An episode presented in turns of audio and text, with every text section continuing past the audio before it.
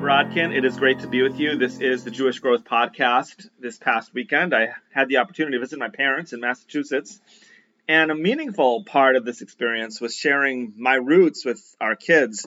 In fact, my parents' living room walls are covered with pictures of previous generations of our family, from my grandparents, and really back a few generations. Giving my kids the opportunity to see these photos of our immigrant ancestors on the wall is a blessing my kids can gain appreciation that we come from earlier generations with struggles and accomplishments that we're not familiar with. Something we all desire is connection to our roots. Part of living as a Jew means that the Torah gives us big ideas to live by, but another part of it is that the Torah gives us roots. The Torah provides us with, with mitzvot that root us in our Jewish past and ultimately in Hashem. As Moshe recounts the experience of the past 40 years in Sefer Devarim, the Torah connects the experience of the Jewish people in the wilderness to the bigger picture of why we exist. Moshe instructs us to remember the entire road that Hashem led us on for 40 years in the wilderness. God took us on this path to test us and to know what is in our heart. As Moshe explains, He afflicted you and let you hunger, then He fed you the manna that you did not know, nor did your fathers know.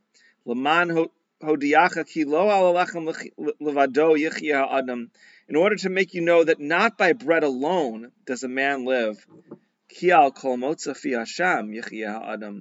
Rather, by everything that emanates from the mouth of God does a man live.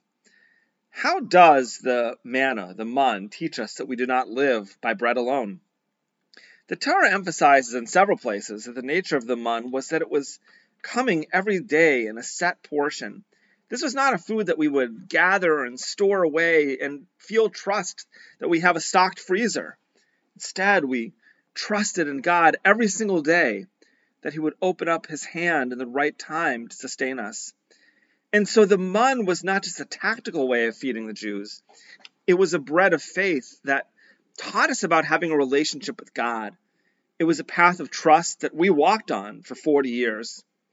And importantly, the Torah emphasizes that we do not live by bread alone, but rather by all that emanates from the mouth of God. This is a great foundation. Man is more than a physical being. We need more than bread. We need to consume what comes from Fi Hashem, the mouth of God. And likewise, the prophet Amos foresees a time when all of mankind will experience such a sense of spiritual hunger. He says, Lo ra'av lelechem v'lo tzama In those days it will not be a hunger for bread, nor thirst for water, ki im lishmoa es divrei Hashem, but rather to hear the words of God. And the Mishnah too teaches us that im ein kamach in Torah, if there's no flour, there is no Torah. If im Torah in kamach, on the other hand, if there's no Torah, there is no flour. In other words, we need flour bread. We need bread to sustain ourselves if we want to learn Torah. But if there's no Torah, if we've only bread, then our lives lack meaning. Without the Torah, without the Word of God, eating bread is an empty experience. And this is the deeper human hunger that Moshe is speaking about to the Jewish people in the wilderness. But what does the Torah do with this? The answer is the Torah takes this idea and it gives us a concrete action so we can get rooted in the concept. First, the Torah praises the land of Israel. It says, For Hashem, your God, is bringing you to a good land. Hashem Elokechem Aviyachal Eretz Tova, Eretz Nachle Mayim, a land with streams of water, of springs, underground water coming forth in valley and mountain, a land of wheat, barley, grape, fig, pomegranate, a land of olive oils and date honey, where you will eat bread without poverty. V'yachalta v'savata, and it says you will eat and be satisfied. Uveirachtas Hashem l'kecha, and you shall bless Hashem your God al haaretz atova lach, about the good land that God has given you. The Talmud teaches us that these verses really form the obligation of birkas hamazon, or thanking God with benching when we eat a bread meal. The entire seventh chapter of Brachos in the Talmud is devoted to the laws of this topic. And to this day, we thank the Almighty every single time that we eat. And so we begin with a great idea man needs more than bread. We need to know that our lives are imbued with the meaning of Torah.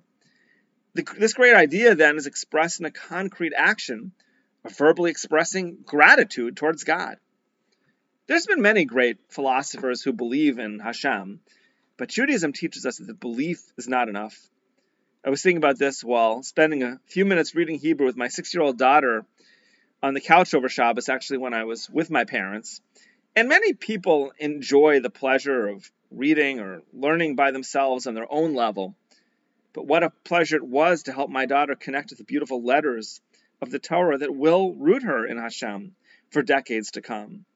However much philosophy she may or may not study as an adult, I know, I hope she was all she will always be rooted in these letters of the Aleph Beis. The big ideas of Judaism are paramount wisdom that we need in our lives. But we also need concrete actions expressing the ideas so it becomes part of us. In fact, the Mishnah Pirkei Avos teaches us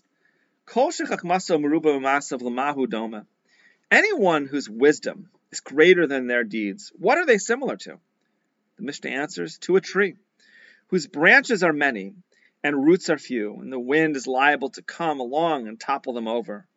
But on the other hand, Kol Shemasav Merubin Mechachmaso, someone whose deeds are greater than their wisdom, Lamahu Doma, what are they similar to? The Mishnah says, to a tree whose branches are few and whose roots are many. All the winds of the world cannot come along and blow it over. And so here we have two situations. Either you have more wisdom than deeds, or more deeds than wisdom. In explaining these two types of people, the Mishnah references a chapter in Yirmiyahu where the prophet Jeremiah contrasts two trees. First, Yirmiyahu references a person who puts his trust in flesh and blood, and then it becomes a lone tree in the desert that can topple over.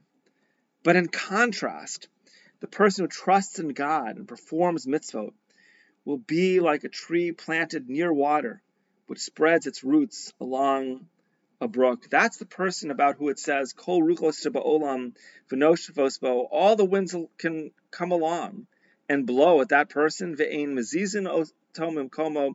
They will not uproot them their from their place.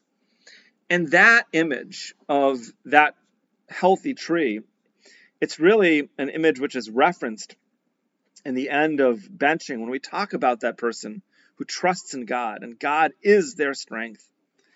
And so the Mishnah, with support from verses in Jeremiah, is saying that a person has wisdom and they have deeds.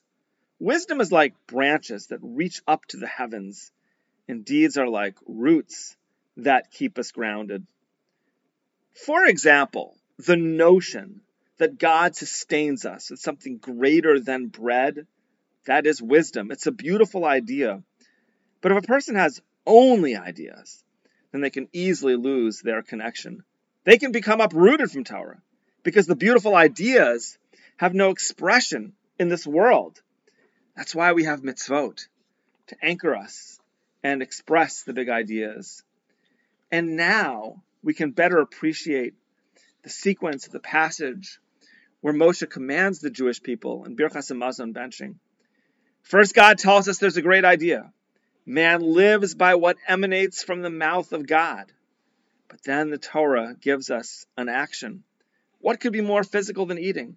To bake bread, a, a delicious challah, or a sandwich, and eat it. It's the most basic thing we do to sustain ourselves. And for many professors of philosophy, for priests, or spiritual gurus, bread has no connection to our inner spiritual world. But the Torah emphatically teaches us that food is paramount to our spiritual success. After you know that there is a God now in your most physical of actions, use your capacity of speech to utter words of thanks. Pick up an NCSY bencher and articulate the words. Consider the message of the fourth blessing that our sages instituted, known as Atova Metiv. It says there, Hu Hativ, Hu Metiv, Hu Yetiv Lanu, God did good. He does good. He will do good with us. Hugmalanu, Hugomlenu, Higmalenu La'ad. God was bountiful with us. He is bountiful with us. He will forever be bountiful with us.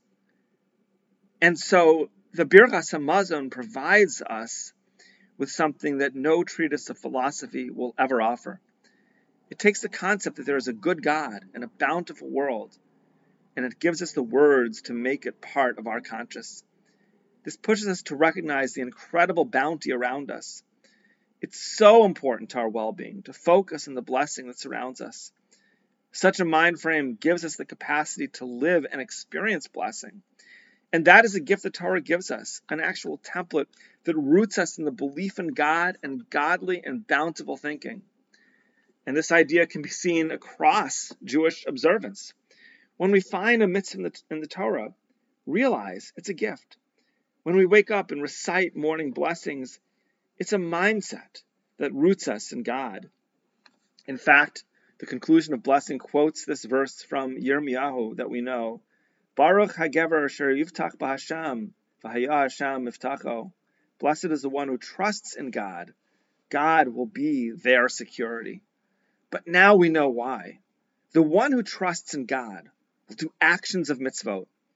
And when we perform mitzvot, we will not only know about the big ideas of Torah, of Judaism, but our physical lives will actually be connected to our truest roots and the creator of the universe.